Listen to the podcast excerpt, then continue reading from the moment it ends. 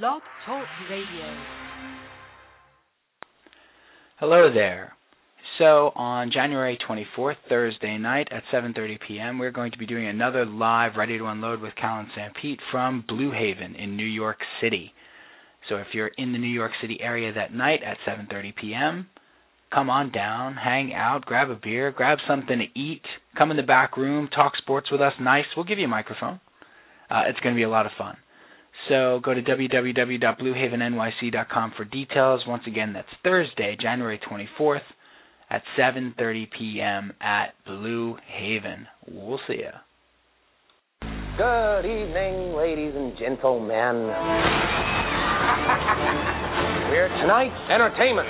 Take me to the volcano. It's really called this.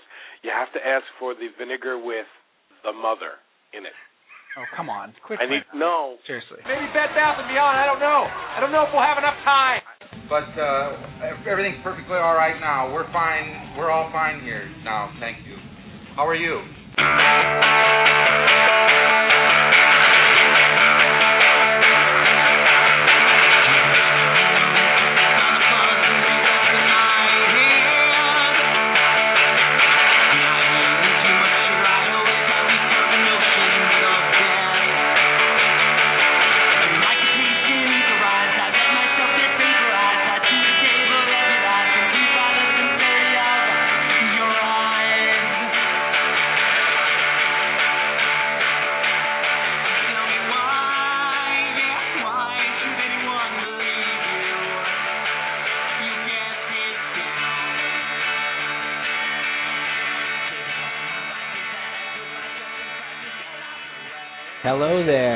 Welcome to Ready to Unload with Cal and Sanpete, New York Sports Talk Podcast, episode number 124.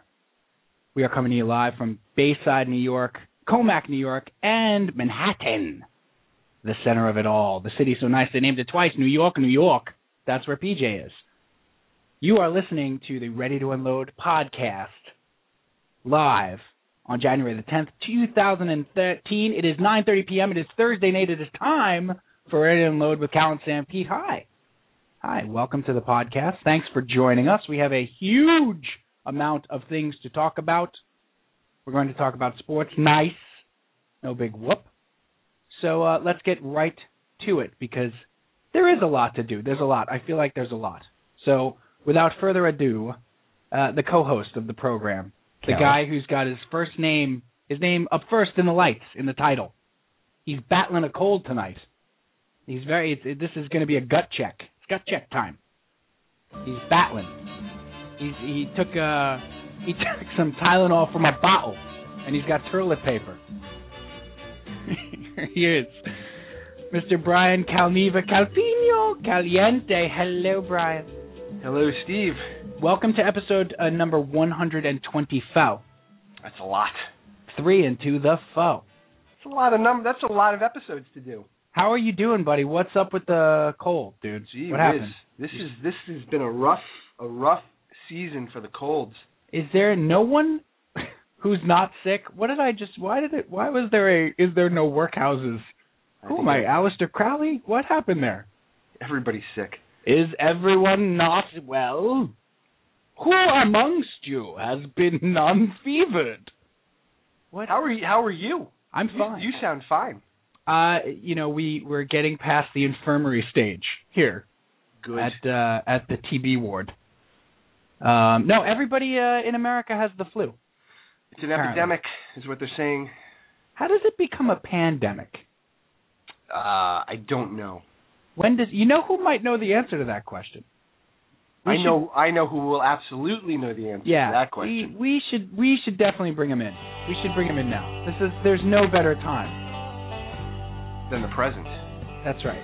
The third man in, five for fighting. The bishop, pop culture, PJ, working tonight in the city. Hi, Peach. Want to show you? Tell the people what I have in my hand. That's that's two pizzas that Right. you have in your hand. Two pizzas, baby. Is there a deal? I got two pizzas. That's a pizza pizza. That's uh PJ uh, is on uh, the ooVoo. Where where we got the ooVoo working tonight, so we're able to see each other. Uh, usually, Cal and I just are doing the FaceTime thing, so we can see each other. But the Bishop is in. Bish, uh, did you eat those pizzas? Can you give us a pizza update? I had a slice of each. Well, there are two boots, which, you, as we know, is my favorite pizza. Two boots is good pizza. It's good stuff. Yes, it's it's the it's the confluence of Louisiana with Italy, the two boots. Right. And uh, I'm just you know I'm very happy, and I Is bought that really? two pies. Wait, is that really? Is that for real? Yeah, yeah. Louisiana's the boot, Well, and I- Italy, of course, is the more famous boot. I did not know that. Didn't Yeah, know. it's bio. That's why they have something called the Bayou Beast, which is what I ordered tonight. It comes in two. Is it- that is it that much of a beast? they break it into two boxes. No, well, I have a problem. You may not Yeah. know this. Um, I bought the uh, the Bayou Beast, which has got the crawfish on it, and I also bought one called the Bird.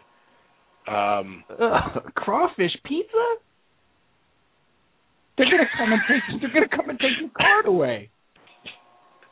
What is? no, what- no, no. I was I was never that kind of Italian. Never. That's true. I was always very open to the interpretation, especially of pizza. And I was probably the first one in my family who ever had veggie lasagna. The- Well, that was out a necessity, though. Right. Where are those people now, by the way, who didn't have the veggie lasagna? They're uh they're they're resting That's right. peacefully. What was the other pizza? The the monstrosity? The uh the it's called the the Bird. the um, onion? The bird. Uh, yeah, as in uh, uh, the, the not not like giving you the bird, but uh, um, uh, it's to flip you off. no, the jazz musician whose name now suddenly escapes me. The Charlie bird. Parker. Charlie Thank you for goodness sake. Yes, it's the Charlie Parker. Um, Who's the pop culture guy here, huh, buddy? Well, you know what? When my not- when my sodium is this high, my memory goes. I can tell you. Charlie Parker. That's why I don't have the flu, by the way. The blood pressure keeps the flu away. I don't know if you knew that. A nice side bonus there. It's a little side bonus. I have no kidneys, but you know. Charlie Parker's not exactly what I would call pop culture either, by the way. Oh, fine. I I just finished breaking my arm patting myself on the back for out pop culturing you when I'm referring to pop culture from 1947. fine. Listen, Job uh, everybody. I know, I don't think. I there's know, I know we don't have a lot of time. I know we're on the move. Um, just wanted to let you know we're we're uh, we're we're going to go over a few things that are uh, 20 years old now. Um, that are going to that are going to uh, make your eyebrows go up and down. Um, by the way, my daughter still calls them eyebrows, not eyebrows. That's Still can't ridiculously adorable. still can't break her of that. That's good I don't news like my today, eyebrows. They're not Because eyebrows. uh, I haven't felt old yet today, so I'm looking forward to that. okay. Things that are 20 years some old things that are already. Some things that are 20 years old because I was looking at a this day in history kind of thing. Oh, okay. Are we doing that Uh, in the fun load? Is that what we're doing in the fun load? No, it's just something I could bring up here and there when you guys uh, need a break or whatever. It doesn't matter. Oh, okay. Um, but I, one thing I did see, break. in- What are we yeah, union? one, yeah,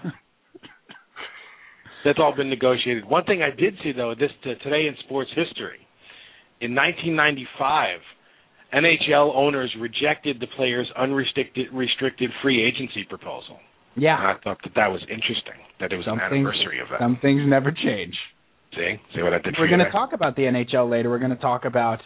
Uh, we have a huge, uh, big unload that we're going to get to in just a second. Guys, though, you're looking at me. The beard. Anybody? Nobody? Nobody with a snark or a wise prefer ass you. With, comment? no, Is that I what, is that what we're doing here? all San Pietro men except your father with the beard. Right. Cal. Yeah, I, I had noticed. I didn't know if it was like the elephant in the room. Were we not to talk about it? Yeah, my beard is the elephant in the room. What uh what is that beard? I, is that's not a lockout beard, I would presume. It is. It is a hockey lockout beard It is. that I was growing until the first game of the season. Oh, oh, see now the players that have the the lockout beard have already shaved their beards because the lockout is over. Well, I don't practice. Mm-hmm. Well, With the right. team. That's true. When I see hockey on Saturday, January 19th, the beard will come off. Probably between the first and second period of the Islanders Devils game. before they drop the puck. That's right. I went the other way. I did the I did the the whole thing. That's fine. It's I I commend it. Yeah. This is my anti NHL hockey playoff beard. I you know I almost wish that the lockout extended a little bit longer because that beard is coming in nicely. It's a ridiculous situation. I haven't grown it out to this length in some time, and I'm getting the like I was saying to you guys before. I'm getting the uh really we're doing this with the beard. Like from the from from my wife, I'm getting the seriously. Like how long are we gonna go? What do you think? Uh, how long are we gonna keep this up? The charade. You know. I got to say, for you, I think the beard actually makes you look uh younger. You look like early 30s, Steve, instead of uh late uh mid 30s, Steve. you just went Hedwig in the Angry Inch there. I was in my early to late thirties. That was on purpose. Um, yeah, I've I've uh, I've heard all sorts of things with the beard. I I will say this. I I wanted to explain it because we can't just pop up on the video here and I look like Grizzly Adams for no reason. You look very handsome, I have to say. I did. Thank you. Hairsuit. It's groomed. Uh, yeah, exactly. Well, I have to do the neck. You're not a slob about I it. don't- It's, it's I nice. don't Look, like you have good, the neck clean beard. lines. Don't like the neck beard. No, well that's unacceptable. It's just disgusting. Uh, I'm not. I only have four tattoos, and I don't live in Williamsburg anymore. I can't do the. Ne- I don't have an ironic Schwinn. I can't. I can't do it. Oh. You know. All right. Uh, let's get to the big unload. We have- We're going to do a ton of sports. We got the the big unload. Right. We got. oh, Peach. Last thing. What's pandemic? How does an epidemic become a pandemic? Here's a pandemic for you. I got your pandemic. Okay. I have. There's a new. We're gonna do. We're gonna do it. Try a new thing. Uh, Right. at the end of the show, you, Crawfish pizza. At the no, at the end of the show, you you usually uh, throw me for the uh, the final unload. Yes. Uh, the final unload for PJ is now going to turn into uh, PJ's music pick of the week. Ooh. I will be recommending a can't miss but very strange album week by week. That's fantastic. You know, Yeah. it's it. Well, it's funny that he mentions that because I had always envisioned a segment on the show where PJ is kind of like the iTunes genie. You know, like if you like this, then you'll like this, and like you throw PJ a band or a song that you like, and he'll give you something similar. That's right. If you if Right. you like this, PJ says check out this. Right? It's PJ with his thumbs up, like yay. I crow, I'm gonna cross my arms like this.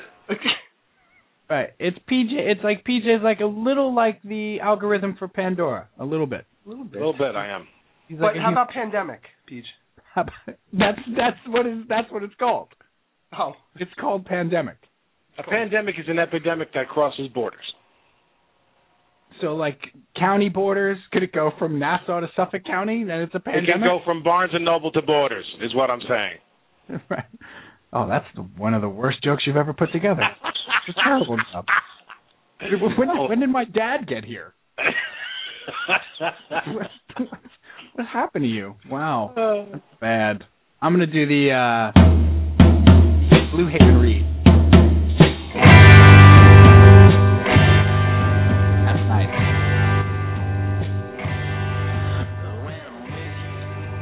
That's a uh, a song called "When I'm With You." It's gonna be on the soundtrack to the movie Fat, the film by our buddy Mark Finney. Go to uh, search Fat, the movie on Facebook, and you can like that movie. There's a teaser trailer out for it, Cal. I haven't seen it yet. Finney dropped dropped a teaser trailer. Excellent. Yeah. Um, so listen, the sponsor for today tonight's episode of Ready to Unload with Cal and Sanpete is Blue Haven Sports Bar in New York City, on the corner of Houston and Thompson in the Village.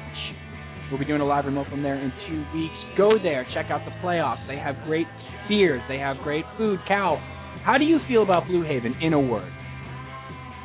Splendiferous. Magnificent.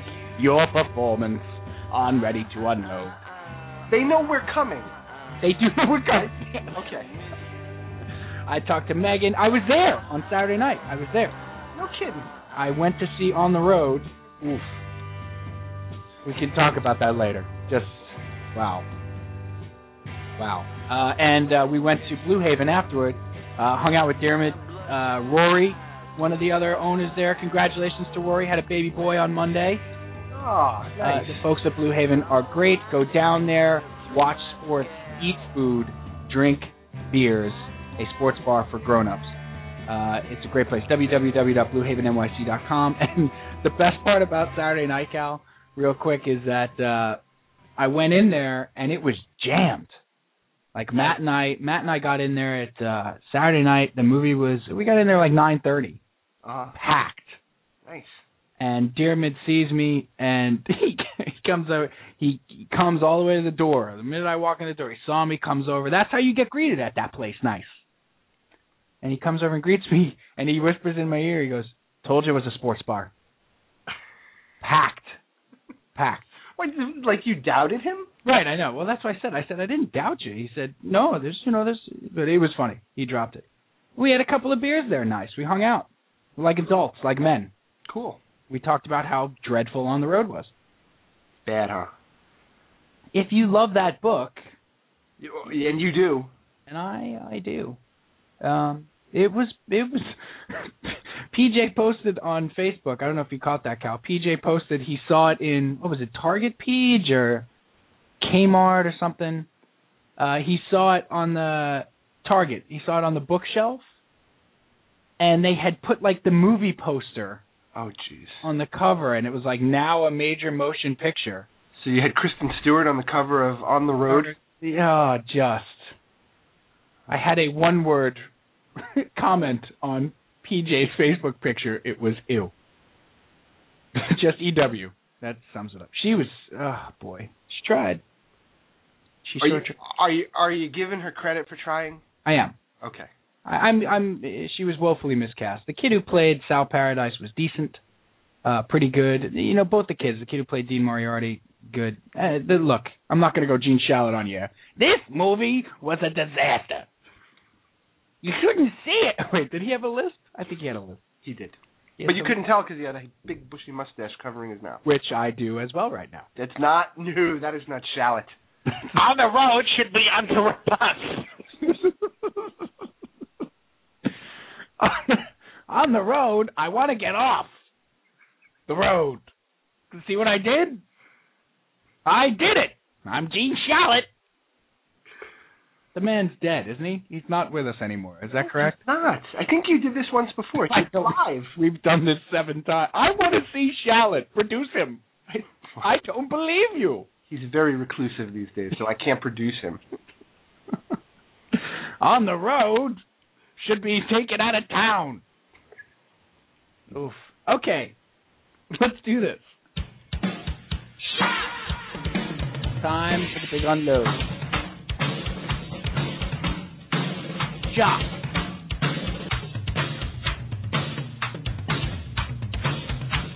On the road, I want to get off at this exit.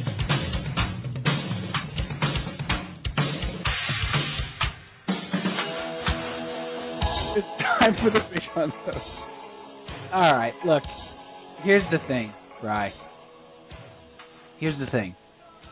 We've been doing this uh, this show, this podcast for a long time. It started out as a radio show. Started out with the idea that we wanted to sort of be WFAN and be like a call-in show and stuff, and it has evolved to where it is now, which is a, a podcast and into a really good place. And there's a bunch of reasons we started doing this show. Um, part of it, and and a bunch of reasons we named it what we did. We talked about the name last week too. Um, and one of them was, or it will be perfectly illustrated by what we talk about in the big unload tonight, because things happen in sport. We're passionate about things in sports for certain reasons.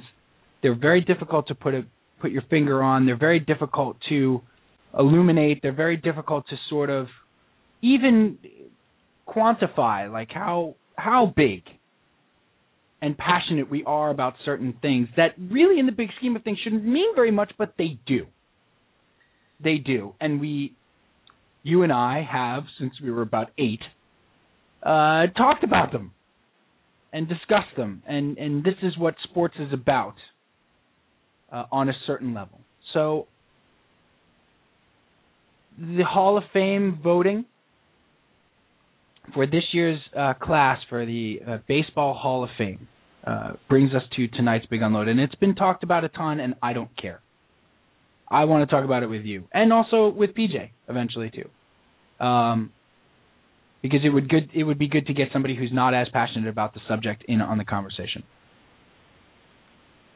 I turn it over to you, Bry, because we've wanted to talk about this. We knew it was coming. We knew it was coming. We could see the sanctimony marching down Fifth Avenue. Um, but it happened anyway. And sometimes in sports and following sports, there are things that are outside of the game that's played on the field that are worth conversation. And this is one of those times. So, I turn it over to you to start. I will ask that you frame it first. For me, as you saw it. And then, please. Ready? Oh, Ready? Um, are you ready? now. Are, are, are, we, are, we, are we doing this now? Okay. Okay. Here's the thing. and I've been questioning this. I've been asking myself this question a lot the last couple of days because I'm, however old I am, what am I, 38 now? So for 38 years, they've been voting people into the Hall of Fame for one reason or another, and I've never gotten worked up about it. I've never been emotional, not emotional, but I've never really had a reaction to it either way. It was always, here are the people that are getting into the Hall of Fame this year. Oh, that's great. Congratulations to them. That was a good player. Oh, this guy got snubbed. He could have. We can make an argument for him, and then, and it, and then you move on.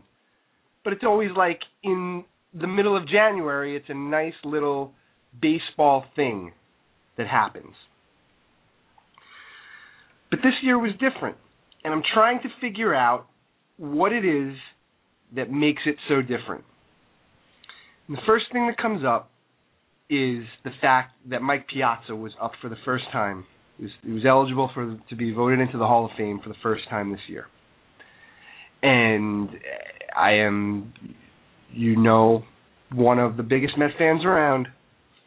I have an irrational attachment to the Mets, uh, even at this stage of my life, and I don't know if that played a part in it.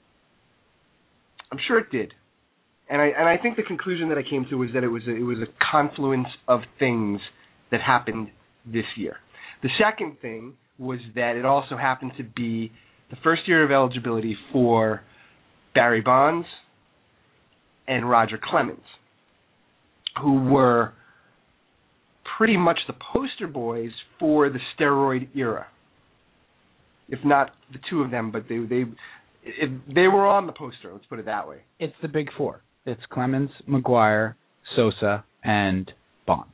Right. So they're up for nomination this year, and what that led to was a lot of strong feelings in support of. You're so delicate. Well, I'm I'm trying to I am trying to do this. I know. I appreciate that. If I this- if- I- not that. I appreciate what you're trying to do. I do. All right, let's put it this way: if if we were recording this show at 2:01 yesterday, it'd be a little different. Yes. So I've I've had some hour, you know, 17 hours to or 31 hours to calm down. And a couple of Chardonnays. And a couple. and some turkey. For the tryptophan. You got to watch out for the tryptophan. It makes you sleepy, but it brings you down. It balances it nicely. So anyway, Clemens, Bonds, first time on the ballot. Lots of differing opinions and strong opinions, not just casual, you know, you know, you bicker one, you know, back and forth with with somebody and then you move on. These are like really strong people who are very strong in their convictions in either way. That's the second thing that happened this year. And then the third thing that happened this year, which has never happened before, were the preemptive strikes by the voters that you started seeing weeks ago. And what they did was they took this story, and it's a big story. This was a this was a big deal that the steroid the players from the steroid era were now part of the conversation when talking about the Hall of Fame. It was real. We've talked about it for years. What are we going to do in 2013 when all of these guys are on the ballot for the first time? What's going to happen? And and we've seen it coming, and it finally started coming in, back in December, as early as December. Started seeing articles from guys, and it, what what I felt was that the writers kind of took it upon themselves to be the morality police. They felt that they, given the power of voting who makes it into the Hall of Fame, became the judge and jury of an entire era of baseball. So you add all of those th- three things up, and you come up with nobody nobody received enough votes to get into the Hall of Fame. Nobody. Arguably the greatest pitcher of all time. Arguably the greatest hitter of all time. Arguably. Just uh, you have to sell it to go. Yeah. Arguably the greatest catcher of all time. And not one of those players, for whatever reason, did not receive enough votes to get into the Hall of Fame. So I ask you, Steve, what does this all mean? What happened here? Why? How did we get to this point? And is this point?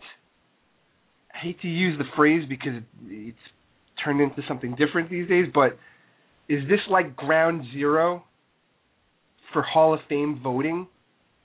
And like, do things need to change dramatically? Where do we go from here? Well, I think you have to, or what I'd like to do uh, going forward and talking about this with you is like parse this down into a couple of different pieces. Okay, because my outrage, uh, not outrage, outrage is maybe too strong a word, but it's close. um, is and I know it's not too strong for you uh, it comes from uh, several different places, or there's several different pieces that that are here for me. One of the first ones is, and this has happened, you know, this happened a while back, and that is Mike Piazza being lumped into uh, and and and coupled with known steroid users. Um, so take I, I'd like to just eliminate the the question of Bonds and Clemens and Sosa and McGwire, I'd like to eliminate that question for a minute. Okay, and talk about first and foremost talk about Piazza. Because I think he's part of like everything that was wrong with this voting process. In that this was the first opportunity they had to put Bonds, who is the all-time home run leader, and also holds the record for home runs in a single season. This was the, the, the opportunity, who whether you feel that those numbers are tainted or not, to to put him in the Hall of Fame. And Roger Clemens, arguably one of the greatest pitchers, easily one of the greatest pitchers of his era, into the Hall of Fame. I get that. This was their first opportunity to do that. But what is outrageous to me is lumping in someone, a player, from that era where there's no proof, there's no evidence, there's no list, there's no uh, uh, failed book, test. There's no failed test, and there's no book that outs him. There's nothing except innuendo and speculation, all of which, by the way, no one, and I, I saw this written and I totally agree, no one's been gutsy enough to bring up to him, to his face, but because he had back acne and he exists. And this is the other one because of where he was drafted. Because he wasn't a high, he was a 62nd round pick and a favorite of Tommy Lasorda, et cetera, et cetera. It's impossible that he didn't do steroids. So the best offensive catcher of all time, and it's not close. By the way, it's not close. The three closest guys to him, Bench, uh, Mickey Cochrane, and I guess Fisk, are not close. Uh, does not get into the Hall of Fame on his first uh, ballot entry, and it is a big deal. It is a big deal. Let me let oh, me he'll get in eventually. No, he's being made an example of for something he didn't do. right because there is a connotation for first ballot Hall of Famers. They're the best of the best. Exactly. Piazza Piazza ran up into two problems here. And and I freely admit it's because I'm a Met fan and I love Mike Piazza. Okay? I loved him as a player. I want to see a Met who's the all-time greatest offensive catcher get into the Hall of Fame. And then they can smack us around when he wears the Dodgers hat. But I I wanted to see that. See, that's a big deal to me. If you get in on your first ballot, your first chance, they're saying you're not just a Hall of Famer. There was no doubt you're a Hall of Famer. And his entire career, and in the years after his career, that was all the talk. There's no doubt he is a first ballot Hall of Famer. There's there's There was There's- no there was no question about it up until three or four months ago. Right. And there's there's I understand that there's not levels. Oh, one guy's a first ballot, but this guy's a Hall of Famer ten years later. I understand the numbers don't change. That's fine. His numbers are not going to change. He should get in immediately. But he's being made uh, an example of, and he shouldn't be. Let me ask you a question. What do you what do you say to those who didn't vote him in because they feel he wasn't a complete player? Uh, that's just ridiculous.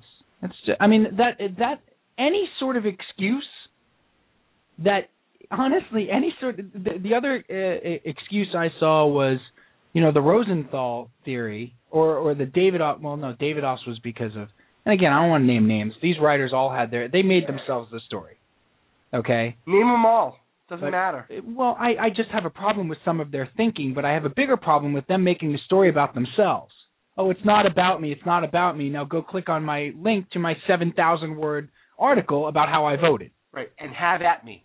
and have at me. Well, it is about you. You've You're making it about you. So, but to say that, like Davidoff is just off the wall. Like Davidoff decided that Mike Piazza's war wasn't good enough. I mean, that's just stupid. Right. So that's Stupid. That's Davidoff. Adam Rubin decides I'm not voting for him this year. I'll vote for him next year. Yeah, But I'm not voting for him because the numbers are going to change. Right. I mean, What that was part of Rosenthal's was I don't vote for any guys from that era on their first ballot. Uh, well, uh, all right. Uh, hey Ken, what about um, Greg Maddux next year, or what about Derek Jeter? Well, there's obviously exceptions. Really, there's exceptions for players who never tested positive, never were outed, weren't on any lists, and were the best at their position. Well, wouldn't you say there'd be one for Mike Piazza then? No, because he hit home runs. It's stupid. But but if but if you if you've noticed, they have all danced around the words Mike Piazza and steroids. Of course, They have never got nothing. but but that's my point is that they're using this to make him an example and they have never even they've never even uttered those two things in the same sentence. Right. It's all speculate. Or, well, because of suspicion. Suspicion of what? Of PED use. Of what? But I mean, but they're not even saying Mad that. Dog, Cal Mad Dog said that. Well, Russo did, but I'm I'm talking about the Russo, writers. so tweeted that, and and you know, oh, it was always suspicion. And Russo's big defense was when Frank Thomas stood up and said these guys weren't taking uh, or, or shouldn't be taking this stuff. Piazza didn't. Like that's your big defense? But is, Ru- is Russo a Hall of Fame voter? I think he is. Is he? I look. I don't know what it takes to be a Hall of Fame voter anymore. By the way, I guess all you need is the pulse, you know, and and to have written a baseball article. And you also need to sit on top of a high mountain looking down on everyone. Correct. Then there was the the whole dynamic of sabermetrics versus the old school guys. Oh, did you see Rosenthal about that? Yeah, Rosenthal compared them to the Tea Partiers. Compared saber sabermaticians to the Tea Partiers. Wow. Like really, really. And the one- the the one guy I, I can't remember who it was, but he his response to that was, uh, he's a sabermatician. I think he runs a, a website for advanced metrics, and his response to that was, "You should know we argue within this community all the time. Okay, so to to to say that." Uh, we all have the same opinion is the same as saying all you old school guys have the same opinion. It's stupid. what what what struck me here was how sanctimonious they were in the days and weeks leading up to the vote, Yeah. and then how defensive they got Right. when they got what they wanted, and they made an example, and their Oh. quest to to prove a point, Absolutely. and then and and how defend like they could not handle an ounce of criticism. No. Like, how dare you? Uh, here's why I voted this way, and have at me. And then the minute you criticize them or call out their hypocrisy, Right. Whatever, you're a bunch of tea partiers. I mean, I uh, one way I want to frame this, Bry, because uh, I think that we could go into a really good, solid, fun debate about what the Hall of Fame is supposed to be and what it means to I've been to Cooperstown. I've been to Cooperstown 3 or 4 times. I love Cooperstown. I can't wait to take my son there someday. Can't was wait. I was already planning on going in July. Yeah. For Piazza. I, we said it five years ago. Yep. So I I I love what the Hall of Fame is supposed to mean.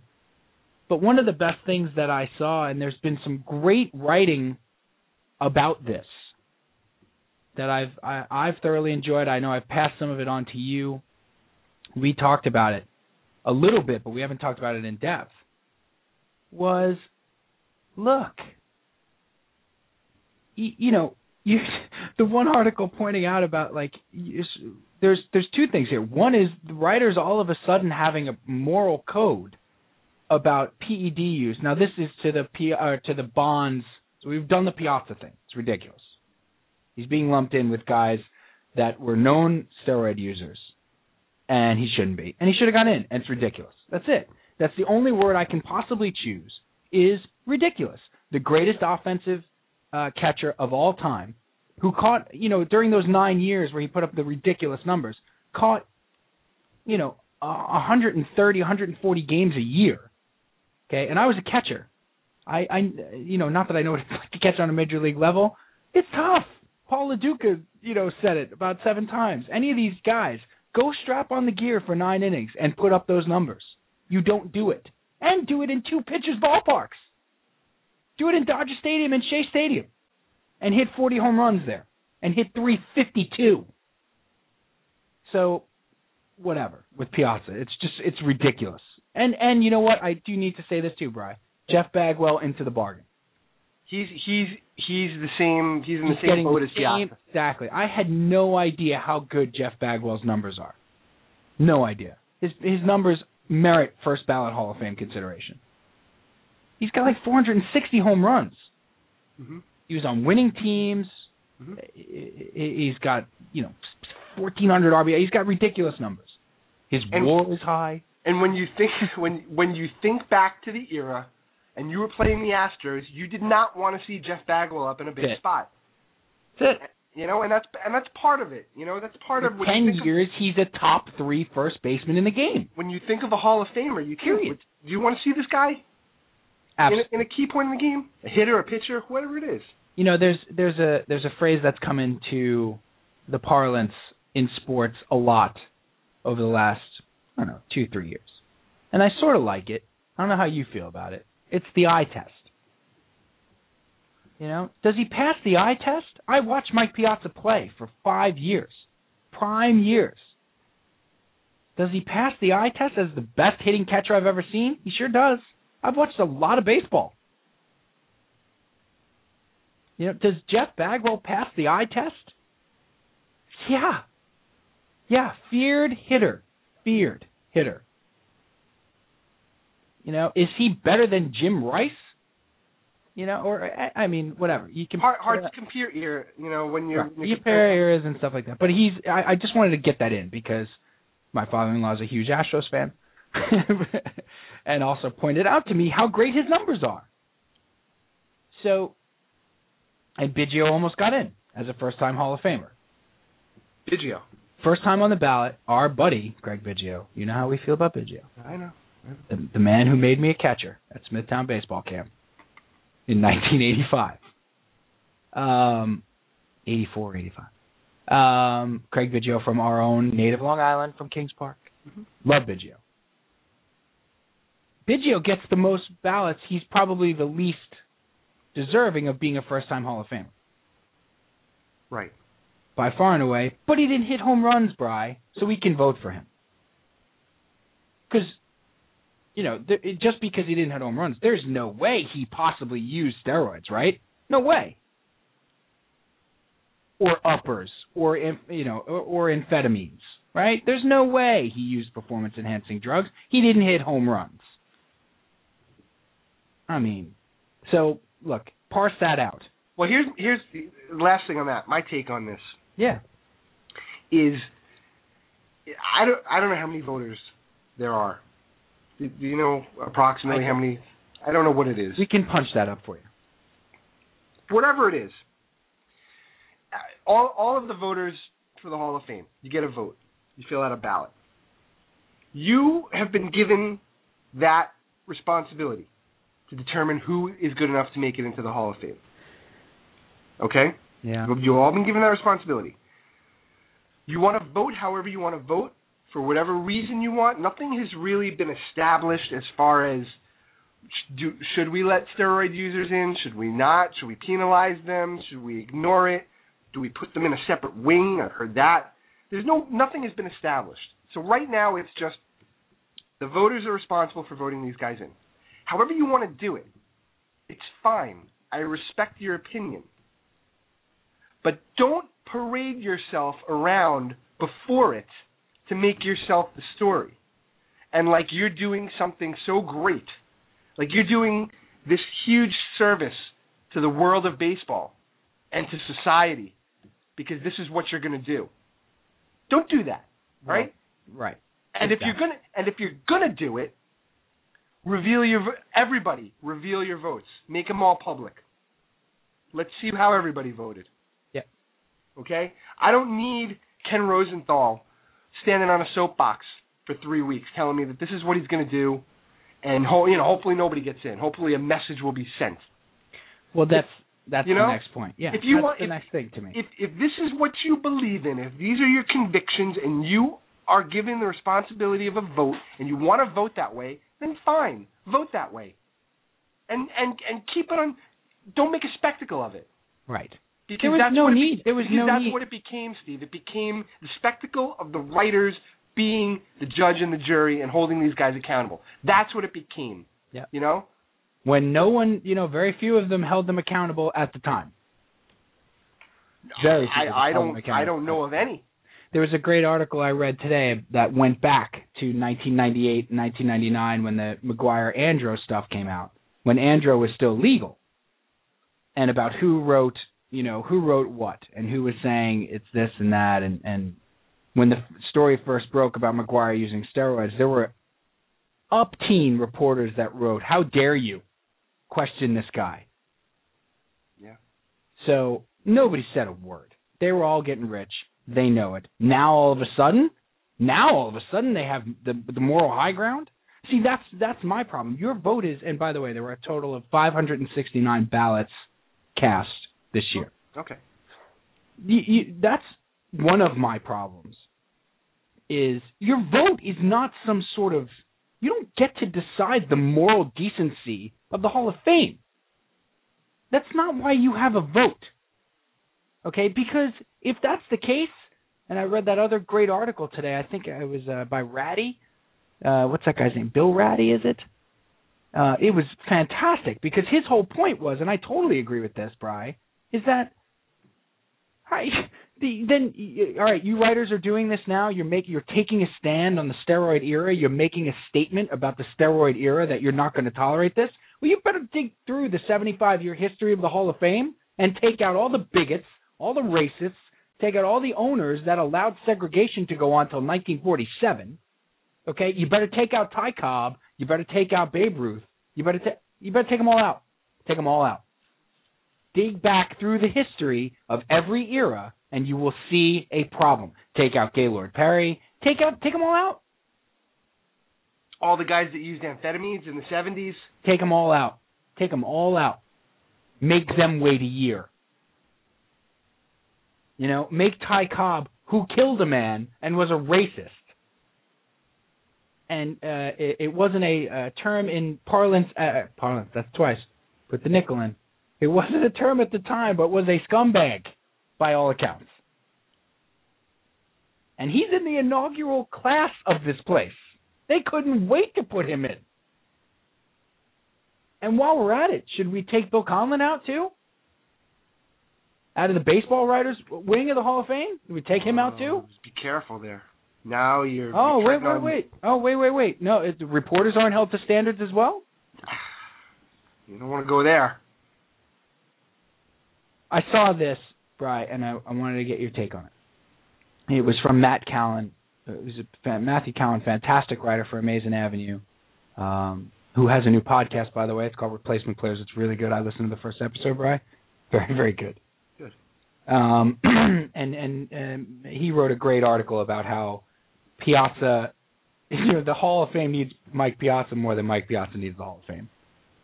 Uh, and and it was it was very interesting. But here's what he threw out, which I can't get around, and I would like every one of these sports writers who felt they were making a statement to read. It's a museum. It's an historical museum. The Baseball Hall of Fame. It's supposed to reflect the good and the bad of every era of baseball. Your job is not to decide which era was a little too bad. So we're not comfortable with it. You don't get to make that call. That's not your responsibility. You are curators for a historical museum. And he, he, he wrote this. I want to read this, Cal. Mm-hmm. For the Hall to have any meaning whatsoever, it can't pass judgment on an era and its misdeeds, it must simply reflect it. The Hall is not a fortress that needs defending from an army of scribes. It's a museum. And worthy museums don't leave out entire decades because they don't like them. Imagine a Civil War documentary without General Sherman erased from the record because Ken Burns thought thought the March on Atlanta was really quote unquote uncool. The hall means something know, only insofar as it reflects the realities of the entire history of the game. I, that's it. That's it. That Well says it all to me. Yeah. They've got it. They've they've got it backwards. They, they got it absolutely backwards. It's not their job to decide which history is good and which history is not. And it's such a power grab, Bry. It's Oh. such a power trip. It's and the, the obviousness of the power trip were the articles leading up to it. Exactly. Why are you? I I have never once in my life, maybe it's happened. I don't remember. Seen a writer write about his Hall of Fame ballot a month before the ballot was submitted. Yeah, and I, I mean, we understand that there's special circumstances here. We could get into the whole debate about whether you think Bonds and Clemens should be in or not. But their reasoning for keeping them out, and then keeping out other players who were not indicted in this, reeks of hypocrisy. Because okay, you're going to make a statement and keep Bonds and Clemens out on their first time. That's their punishment for cheating. I don't agree with it, but okay, that's the stand you're making. And you know what? So why are you keeping the best offensive player in the history of the game, uh, best offensive catcher in the history of the game out? They achieved what they wanted to achieve. Yeah. That's great. You sent your message. Good job, everybody. All right. Don't break your arm patting yourself on the back. You've sent your message. That's twice I used that too, by the way. That's okay. Terrible job. We need new T-shirts. We need new t-shirts. Is it a thing? Um, Ready to unload with Cal and Sanpete. Don't break your arm patting yourself on the back. www.newyorksportstalknice.com. they sent their message. They made their stand, whatever you want to call it. But the bottom line is, they made themselves the story. They made themselves look awful, Awful. like really bad, like hurt their credibility bad. I agree. and they're the ones now the players are responsible for causing the steroid mess. Yeah, absolutely. This does not exonerate the players from No. doing the steroids. No, That's no, not no. the point. No, but my my point is the players are responsible for creating the steroid situation. The writers are responsible for this current black eye on the sport. and for never reporting on it in the first place.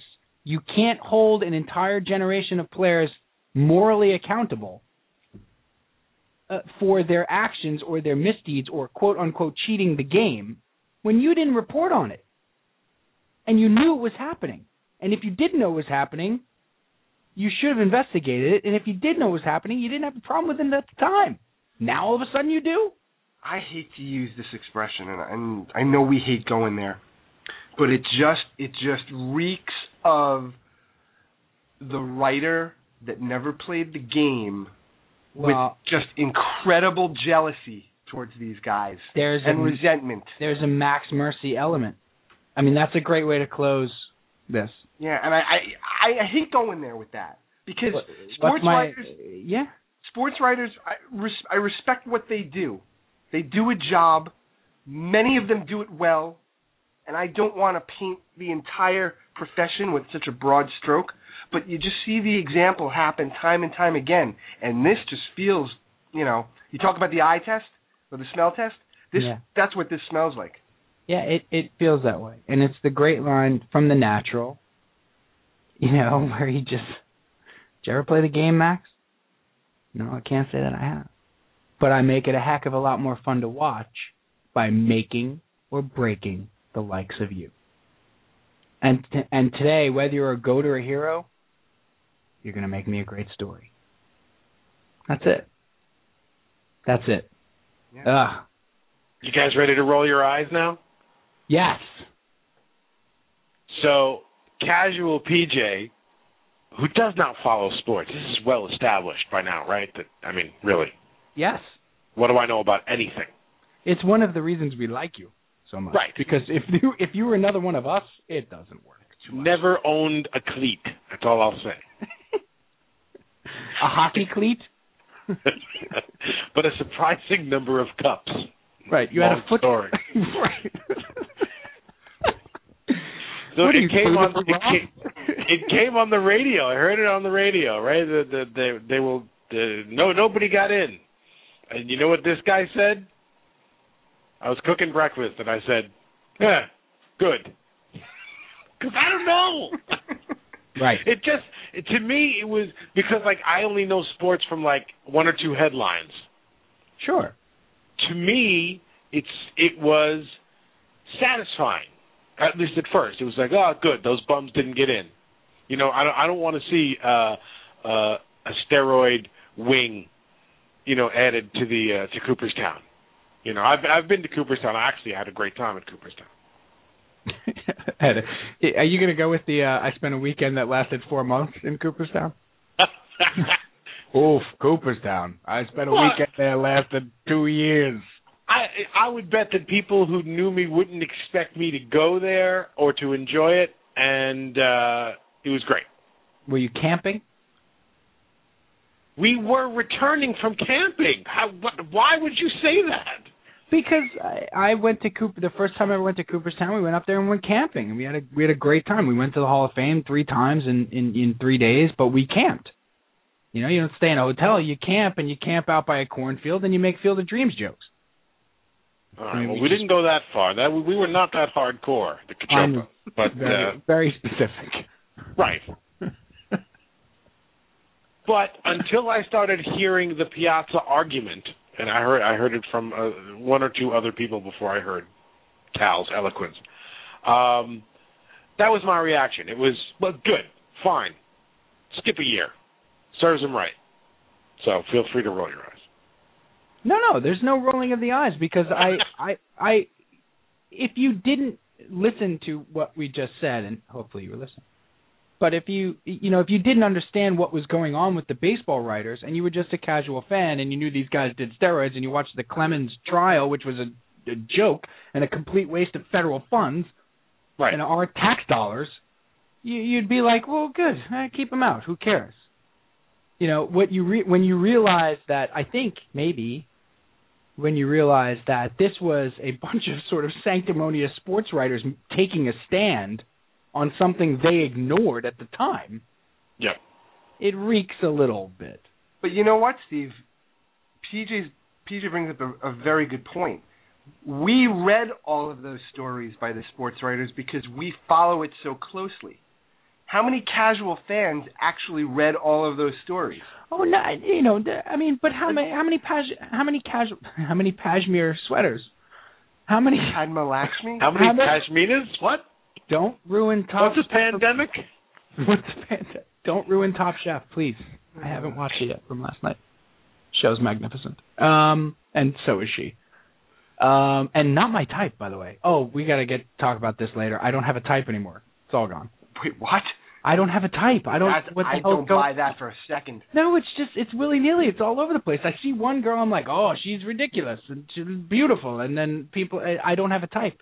There's no there's no connecting tissue anymore to the to the women I find attractive.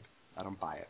I'm telling you. Anyway, um, no, the casual fan, but that's fine. How often does the casual fan even give a crap about the Hall of Fame? Well, but the, Well, here's the thing: if you if you wrote uh, a big picture type article for, let's say, the Huffington Post, I would read that, and and I would be glad that I understood more about it. You know what I'm saying? Like what it is now is uh, the, the sports writers own the story, and then there are other people who are murmuring about what the other people don't know. the buzz. And I'm the person who doesn't know. I think you that's- should I write mean- an article for the Huffington Post. I well, that's what happened with you know the bloggers, right, Brian? I mean, that's like the the the bloggers of the world. It was like bloggers of the. I mean, they sent out the bat signal. I mean, the bloggers of the world united. Right, second week in a row. This week it was the Mets. It was the Hall of Right. Fame. This week it was the There's Mets. giant Reddit symbol in the sky, right? Can we get that made? That's I'm, I'm going to call my guys in lighting right now. Right, we need more t-shirts. We need a we need a giant like button, you know, uh, with the Facebook thumbs up in this guy. Um, no, but I I mean I think it gained national attention because of just what you said, Peach. That you you see it and you're like, good, keep the bums out, et cetera, et cetera.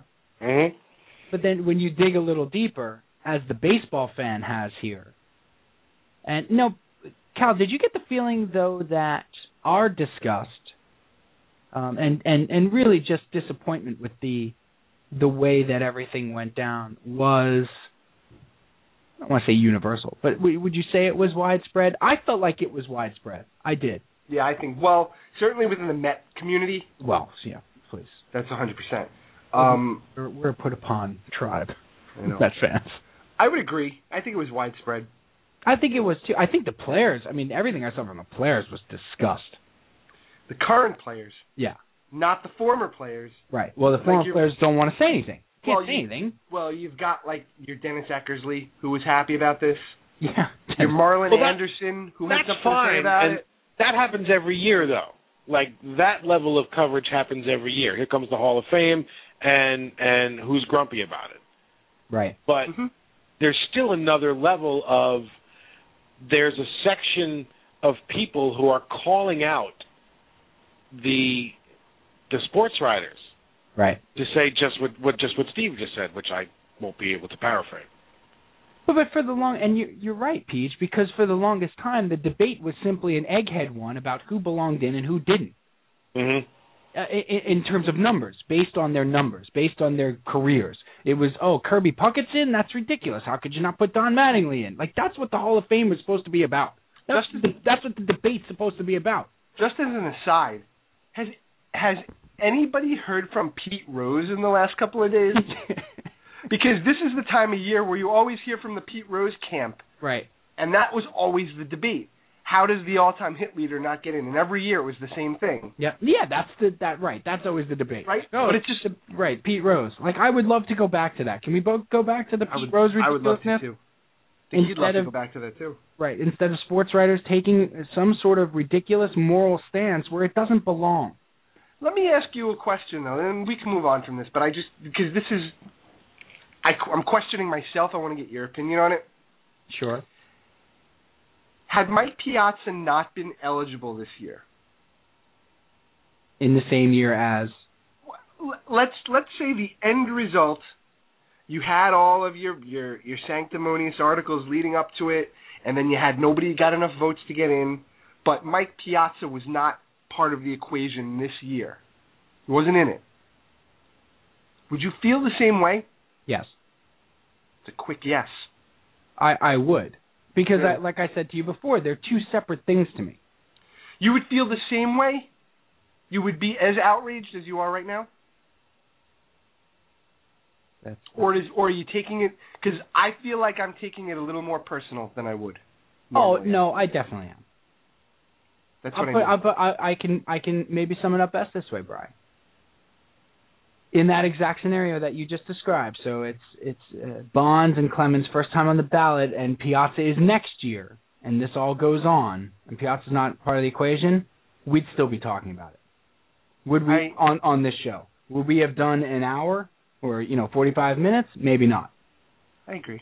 but we still would have been talking about it because it's the first time it's happened since 1996. It's only the third time in the history, and we'd be having the debate about do these steroids guys belong in, and is it right for the baseball writers to take this stance that they have no moral ground or authority to take? Um, so we'd be having that conversation. It just so happens we have to add the Piazza layer because the Piazza layer is ridiculous pants. And the other the other interesting thing that seems to have happened from a personal standpoint is I was always dead set against McGwire and Sosa and Bonds and Clemens. Isn't And that I- amazing? They've turned around. I was always screw 'em.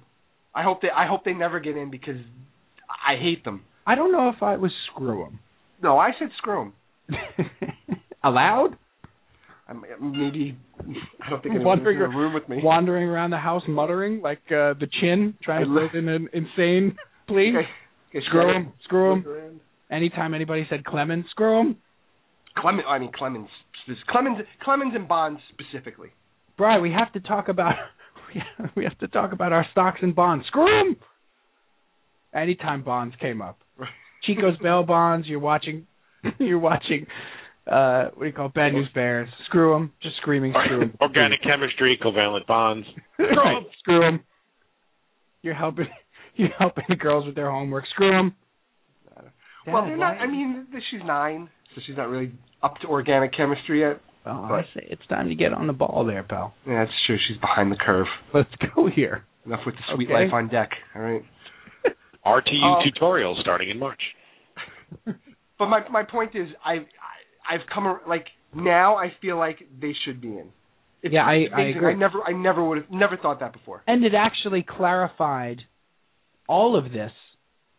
Their, I'm going to go ahead and say it, idiocy, and their actions and their defense of them, like their defense of their vote, Right. has completely clarified the argument for me of why they should be in. Yeah, it's crazy. again what I read from from Matthew Callan. You know, I I I I, I was never able to really, you know, I want to thank him personally. Maybe we'll have him on the show sometime, but I was never really like uh, able to sort of clarify what the Hall of Fame should mean to the person who loves baseball. Yeah, we're we're people who love baseball. Can we just get this right? We're people who love baseball. Like nobody, the, the baseball Hall of Fame is like no other Hall of Fame in professional sports. I mean, the football Hall of Fame is nice. It's not thrilling. It's nice. I don't want to take my family.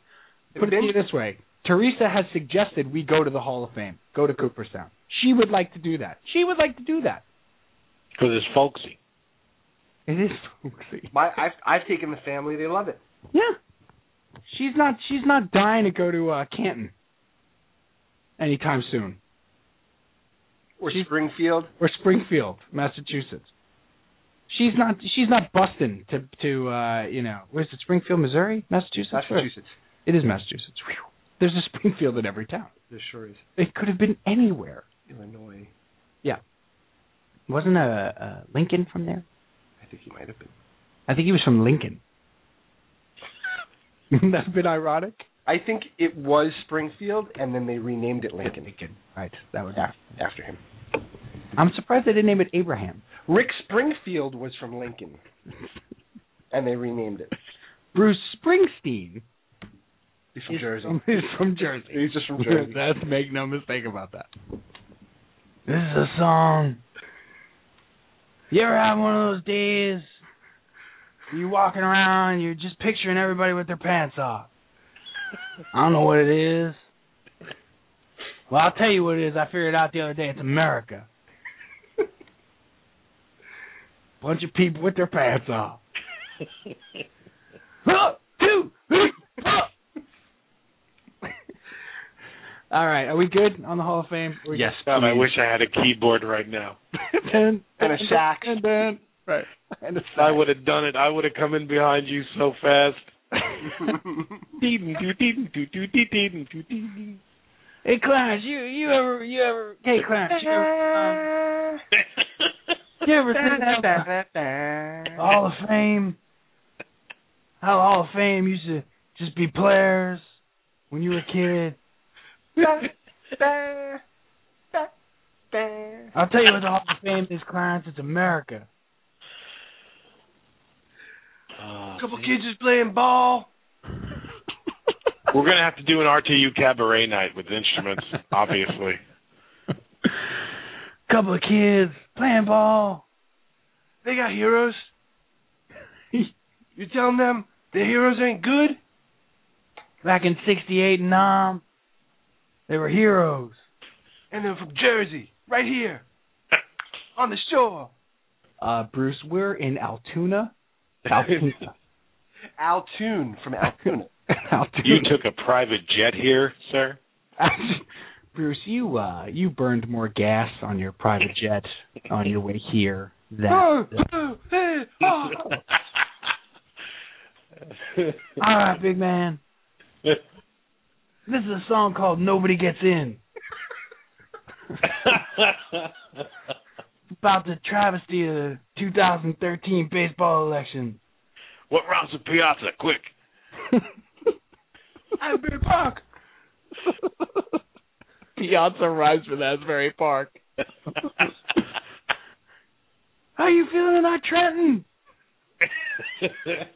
Uh, Bruce, we're in Sacramento. Uh, The caucus.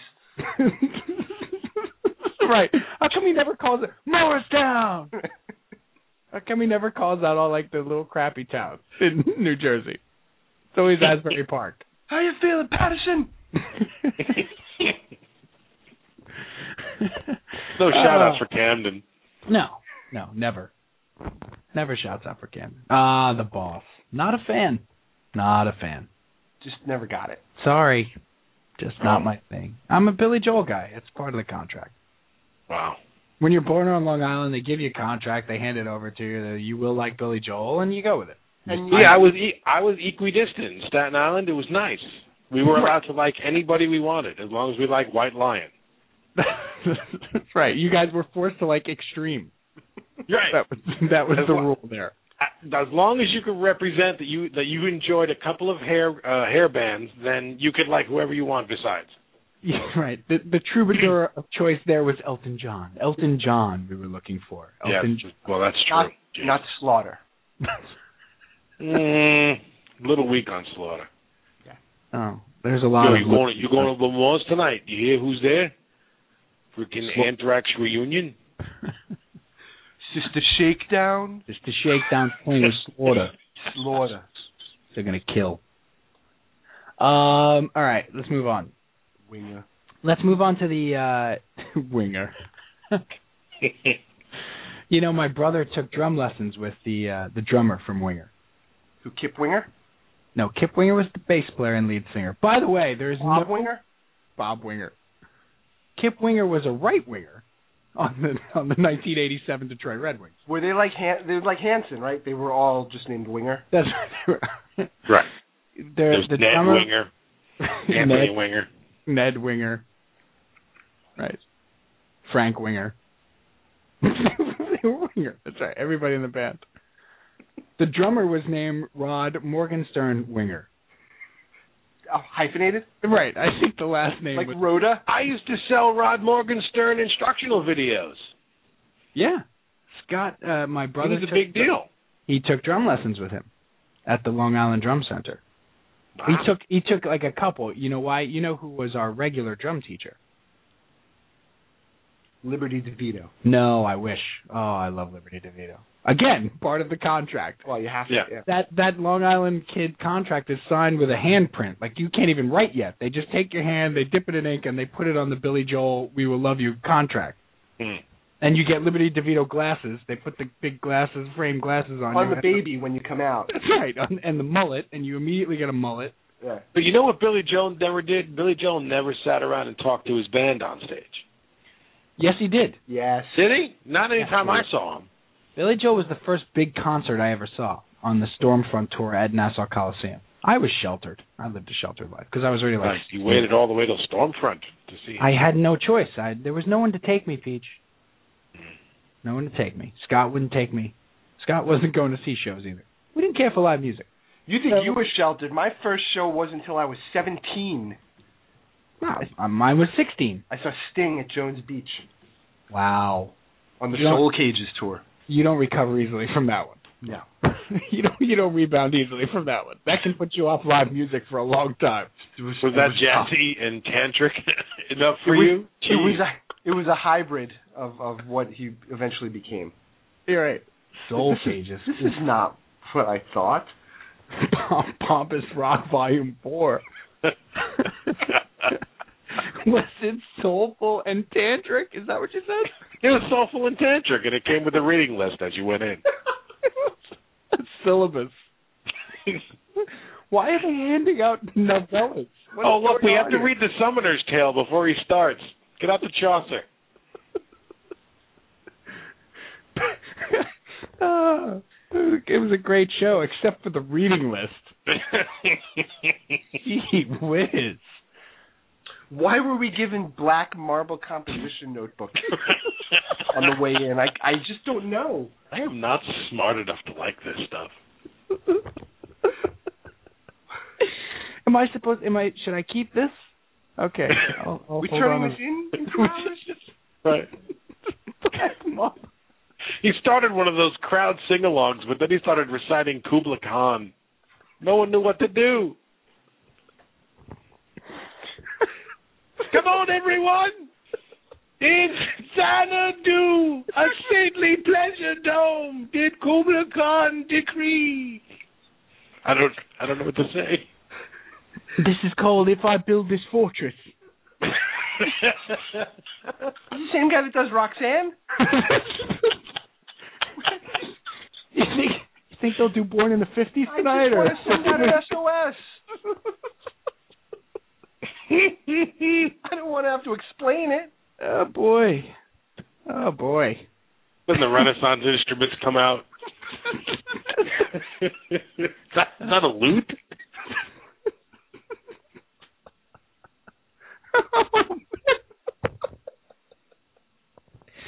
okay. All right. Okay. oh boy, Sting. Just hours. Just hours of comedy. Billy Joel did in fact talk to his band a lot.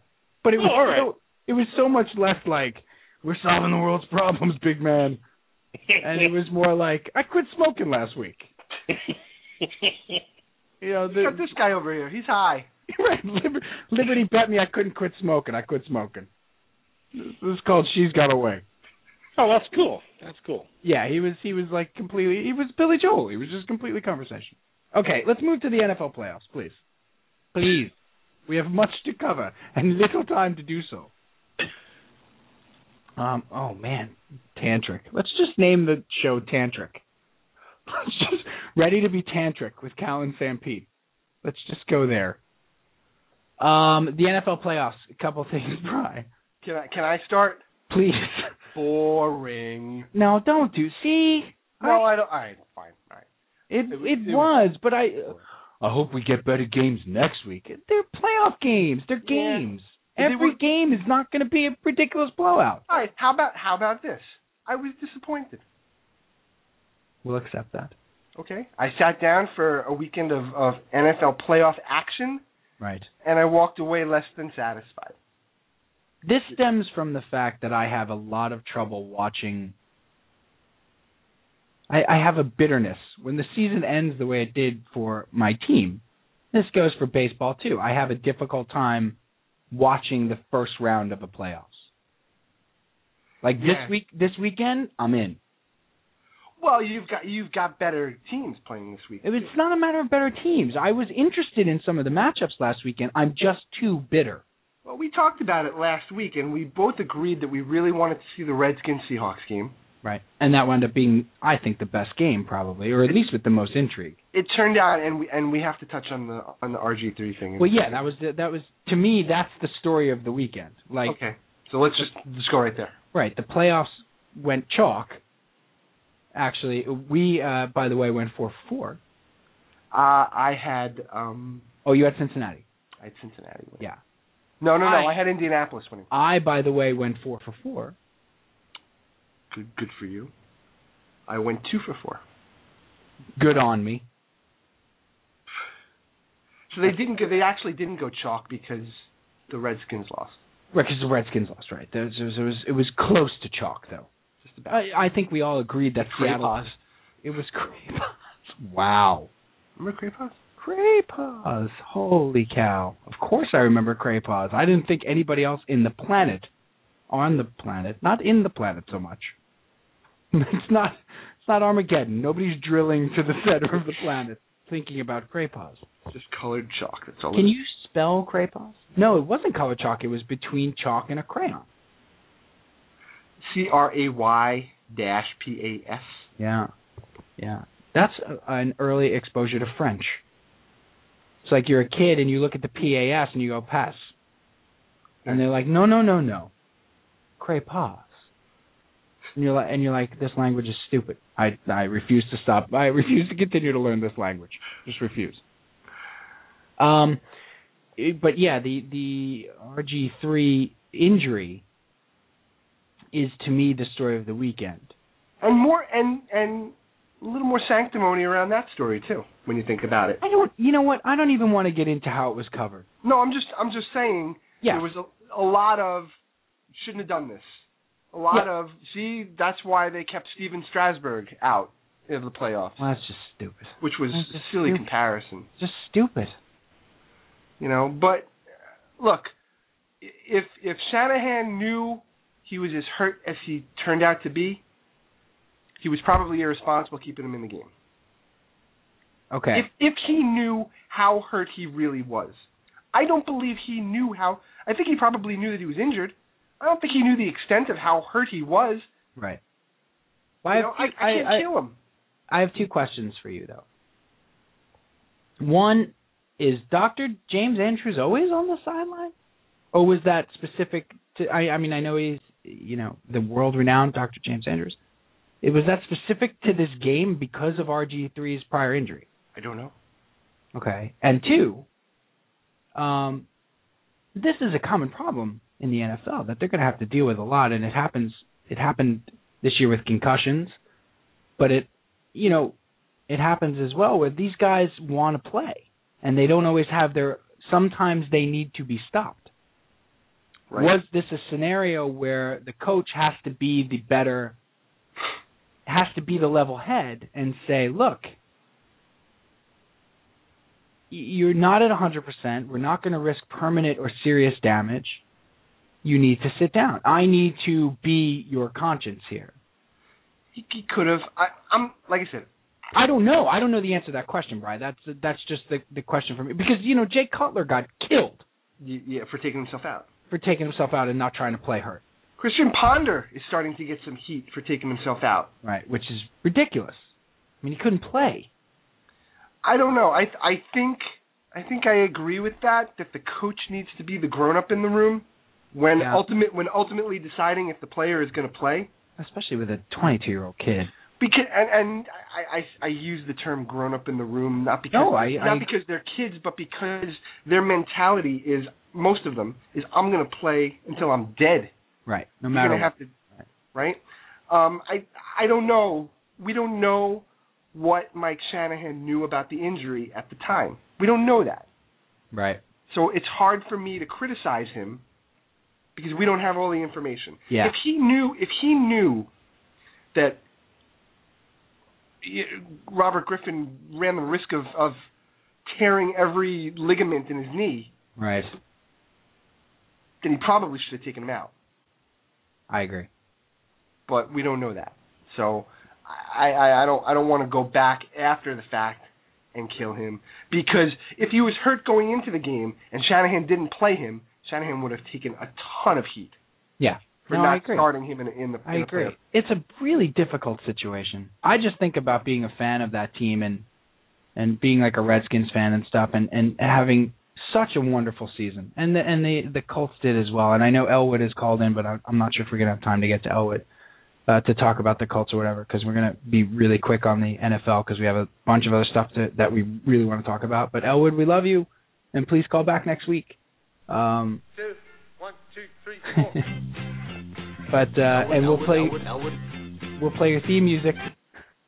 Um, but no, eh, you know, to be a fan of that team and to see that happen to, you know, you finally have a franchise quarterback. These guys are really difficult to come by.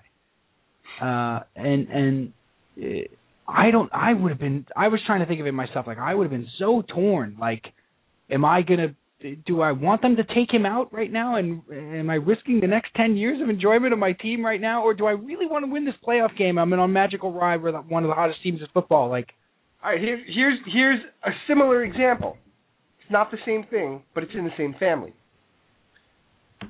What did we say about Johan Santana when he was going for his no hitter?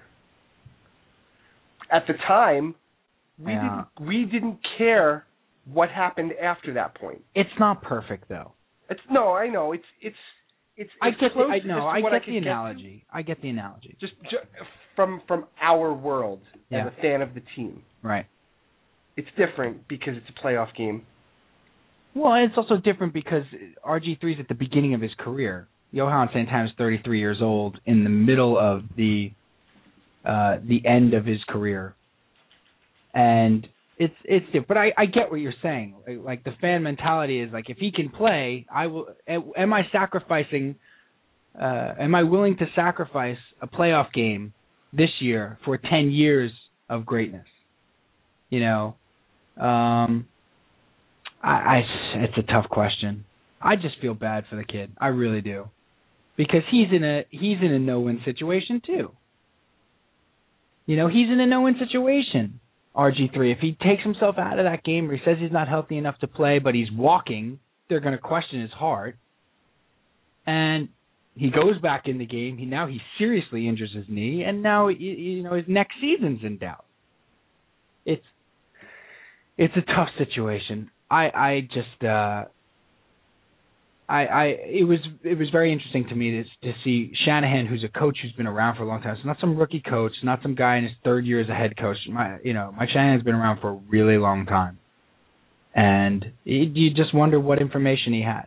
And and you wonder what kind of pressure he had on him from Daniel Snyder being in the Right. playoffs for the first time. That's right.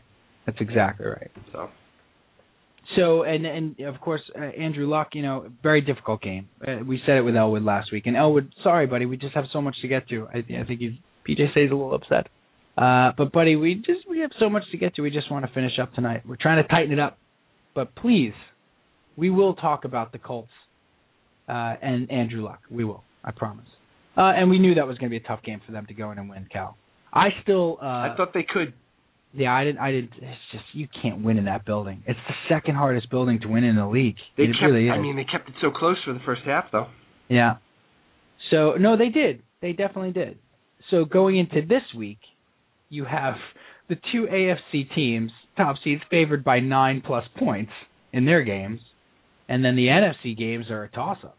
Yeah. I thought nine was a little fat on both those games. Don't you think? I I mean I know Houston's been you know not playing well and they didn't exactly you know light the world on fire last week when they beat the the Bengals at home. Did you see what Arian Foster did this week? Well, yeah, the Patriots gave him some bulletin board right off the bat, right? Dan, Dan Shaughnessy up Oh, in Boston right. wrote an article about how the the Texans are the least deserving team Right. to be there. So what Arian Foster did was he took the blurb from the article and made it his Twitter avatar, Yeah, I saw that. which was great. That. That's fantastic. Well, that's and that, you know, Lombardi said this on uh on the uh, Simmons podcast. They, they got to hope to do what the Jets did a couple years ago. Um, you know, go in and, and shock the Patriots and have the Patriots take them lightly because apparently the Patriots took the Jets lightly that day. Oh, okay. Yeah, because there's any way a 14 and two team at home in the playoffs in the divisional round is going to take the Jets lightly. The Patriots we're talking about. Uh, but his analogy was uh, worked because they just the Texans got pasted a couple weeks ago by the Patriots on Monday night, as the Jets did that year.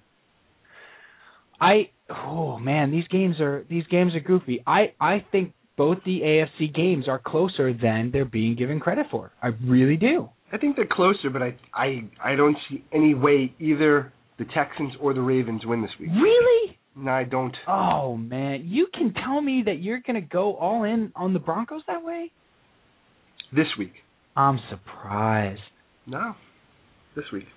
I I think this is I All right. What about the NFC? The NFC. I like Green Bay.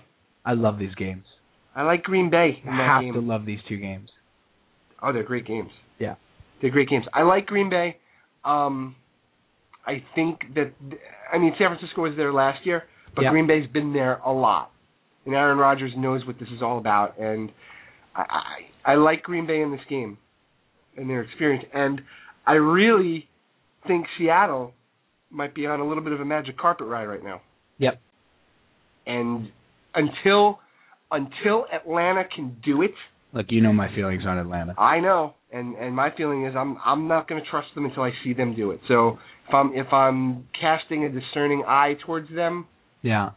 during these playoffs, I apologize, but do it. You know, prove prove us wrong this time, Atlanta. I think you know it so often comes down to now you know in the first round you had a bunch of rookies you had Russell Wilson and Andrew Luck and RG three and you know you had uh, Matt Schaub making his first playoff start because the year before he was hurt and Yates started. Yeah, now you have like the guys now. Now you have Manning and uh uh Peyton Manning and Tom Brady and Joe Flacco who's making like his ninth playoff start. Right. I mean, you can't call Joe Flacco a neophyte to the playoffs anymore. You can't. He's making like his seventh playoff start. Yeah, in the AFC you got that, but in the NFC you've NFC, got you got kids. you've got Russell Wilson, you've got Colin Kaepernick making Colin his first Kaepernick, start, right? And you've got uh, you know, Matt Ryan who has never done it in the playoffs. Matty Ice. And and, and uh, Matt Ryan has been terrible. And then of course you have Aaron Rodgers. Boy, I don't know if I could love that San Francisco Green Bay game anymore. If well, here's the thing: if you, if everybody talks about it being a quarterback league, Right. that's kind of what you look at. Then you look at the quarterbacks. I want to go to a coaching league though too. I think the 49ers have a distinct advantage uh, at the coaching. I, I really do. I, I really do. I don't. I don't think it's that distinct at all. oh, I do. You think McCarthy is? Do you do you think that McCarthy is not a good coach, or you think Harbaugh Harbaugh is just that great? I don't think McCarthy's a very good coach. Yeah, I, I really don't. I think he's an okay coach. Eh, I think he can hold his own against Harbaugh. I think Harbaugh sometimes outthinks himself. not a fan. I've seen McCarthy be outcoached in a big spot more than I've seen him outcoach someone by a lot. I mean, the way they came out and played that giant game last year in the playoffs is disgraceful. I mean, it's a, it's a joke. That's a good point. To not have that team ready to play is a joke. I mean, they were 15 and one, Bry. I know. I don't I don't trust McCarthy at all. Not a fan. I don't And- have any of his early albums. And don't you think Pete Carroll's going to get his comeuppance at some point? I hope so. I'm not a Pete fan. No, but if you hope so, then you are rooting for Atlanta. Yeah, I don't know if I can do that. That's a t- tough spot. Sophie's choice. I think I think I just like I, I, I there's a number of reasons I like Seattle in that game, but, but the biggest is I think that defense can play on the turf with Atlanta, and I think if you take certain things that Atlanta does away or, or uh, take away from Atlanta certain things they do well early, uh, get you know Matt Ryan out of rhythm, um, you know by by being real physical with the wide receivers and stuff, and make him make him hurry uh, I think he, I think you stand a very good chance of getting out in front in that game. Uh, they're, they're, they're, those are two really good. But I, I, I'm sorry. I think the Baltimore Denver game's a good game. Oh no, no, no. I agree. I think that they're going to be good games. I just I watched I watched a lot of Denver in late games this year, and I I don't I'm not I don't I I just I just don't buy it. I don't know. I just don't buy it. Extremely weak division. You know they I just I don't know. Well, I don't know what I don't buy about it. Maybe it's my my hatred of Peyton Manning. I don't know. Could be. Could be. But uh it's gonna be a wonderful it's gonna be a wonderful weekend of football. Now, moving on. You good? Well let's make our picks. Let's make our picks. Hello. Let's make our picks. I'm here. You want me to go first? You went first last week. Why don't you go first? All right, very good. Uh Patriots, Texans, I'm taking the Patriots. But I, th- I think it's going to be a very close game. All right. Ravens Broncos. I'm taking the Ravens. Wow. Shaka. I think this I think they I think this is the year. Uh Seattle uh Atlanta, I think you know where I'm going here. It's Seattle. And then of course uh Green Bay San Francisco. The 49ers. Wow. There you go. There you have it. We um we are on opposite ends everywhere you look. Yes. Not the Patriots; they're going to win. Okay. But uh I like Great. Cuz I like- you know, they haven't done any of that. good for them. Those long Yeah. suffering Patriots It's been a fans. tou- it's been a hard it's been a hard road. um Broncos Okay. over the Ravens. Yes, sir. Atlanta over Seattle. Yes, sir. and uh Green Bay over San Francisco. Beautiful. So we we we do not see eye to eye. No. All right. No Let's problem. see what happens. Let's. We're gonna. We're Well, gonna. I don't think we can stop it. Fine. Fine. And it was there we decided to end part one of episode number 124. So check that out. Part two of episode 124 will be available on Sunday. That has the Knicks and the Islanders and the Jets and the Fun Load. So check it out. Uh, until then, thanks everybody. Good night.